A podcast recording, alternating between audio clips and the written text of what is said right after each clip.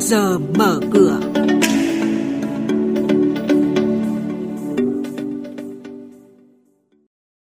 Thưa quý vị và các bạn, trước giờ mở cửa ngày hôm nay chúng tôi xin chuyển đến quý vị và các bạn những thông tin chính sau đây. Cần triển khai mobile money thận trọng từng bước. Apex Group bị xử phạt vì phát hành trái phiếu chui, cùng những lưu ý đối với nhà đầu tư về hàng đầu cơ trên thị trường chứng khoán. Và ngay sau đây các biên tập viên Hà Nho và Thu Trang sẽ thông tin chi tiết.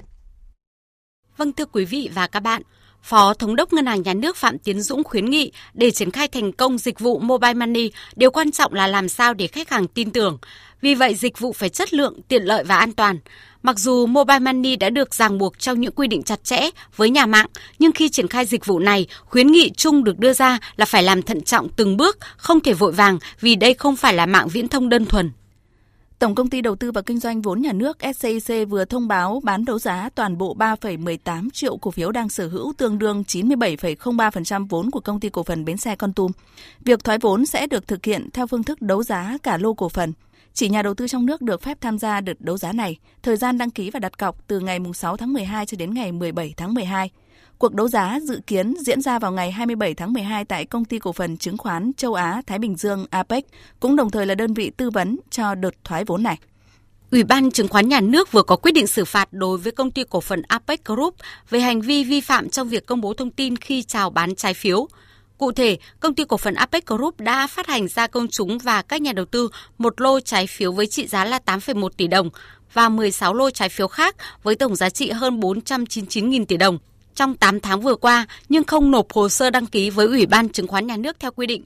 Vì vậy, APEC Group buộc phải thu hồi chứng khoán đã chào bán, hoàn trả cho nhà đầu tư tiền mua chứng khoán hoặc tiền đặt cọc.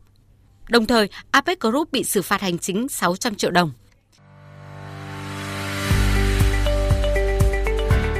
Quý vị và các bạn đang nghe chuyên mục Trước giờ mở cửa. Thông tin kinh tế vĩ mô, diễn biến thị trường chứng khoán, hoạt động doanh nghiệp niêm yết trao đổi nhận định của các chuyên gia với góc nhìn chuyên sâu, cơ hội đầu tư trên thị trường chứng khoán được cập nhật nhanh trong trước giờ mở cửa.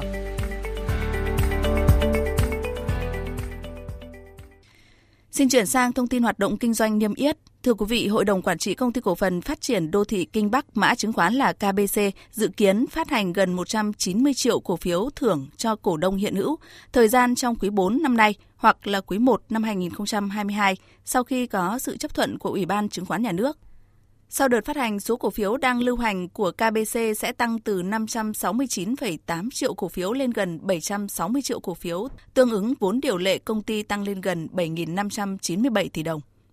Ngay sau khi rút tên khỏi danh sách cổ đông lớn, công ty cổ phần quản lý quỹ đầu tư MB MB Capital đã đăng ký mua lại 1 triệu cổ phiếu của tổng công ty ga Petrolimex, mã là PGC. Để nâng tỷ lệ sở hữu tại PGC lên hơn 5%, giao dịch sẽ được thực hiện theo phương thức thỏa thuận và khớp lệnh, dự kiến từ ngày 10 tháng 12 năm nay đến ngày 7 tháng 1 năm sau.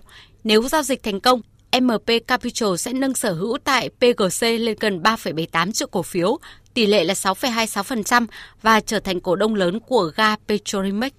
Ủy ban Chứng khoán Nhà nước đã lên tiếng sẵn sàng vào cuộc thanh tra các trường hợp nghi vấn trước tình trạng không ít cổ phiếu của doanh nghiệp có tình trạng kinh doanh bết bát vẫn tăng giá mạnh liên tục hay nhiều cổ phiếu tăng quá nóng theo những room phím hàng. Còn ở góc độ phân tích thị trường, khuyến nghị chung được đưa ra là các nhà đầu tư cần cẩn trọng với những cổ phiếu mang tính đầu cơ này. Chuyên gia tài chính tiến sĩ Đỗ Thái Hưng phân tích nó cũng giống như một cơn lũ quét qua, nó cũng sẽ đem tới những cái chất phù sa cho đồng lúa. Tuy nhiên là khi mà đi qua thì nó để lại những cái hậu quả rất là lớn. Sẽ có rất nhiều nhà đầu tư bị kẹp khi mà cơn lũ nó rút qua và chúng ta cũng sẽ thấy một cái bãi hoang tàn. Thì đây chính là cái mảng tiêu cực của cái làn sóng đầu cơ. Tuy nhiên là nếu mà nhà đầu tư có nguyên tắc hay nói cách khác là những nhà đầu tư chuyên nghiệp thì họ có thể phân bổ cái lượng tiền của họ và tránh được những cái rủi ro này. Trên thị trường chứng khoán phiên chiều qua có gì đáng chú ý? Đó là diễn biến thị trường trở nên tích cực với sự bứt phá mạnh của các nhóm cổ phiếu như nhóm ngân hàng, nhóm chứng khoán, Thanh khoản thị trường ở mức trung bình thấp với giá trị giao dịch ba sàn là hơn 26.000 tỷ đồng. Chốt phiên thì VN Index tăng 33,19 điểm lên 1.445,77 điểm. HNX tăng 2,42% lên 446,41 điểm. Đây cũng là các mức khởi động thị trường trong phiên giao dịch sáng nay.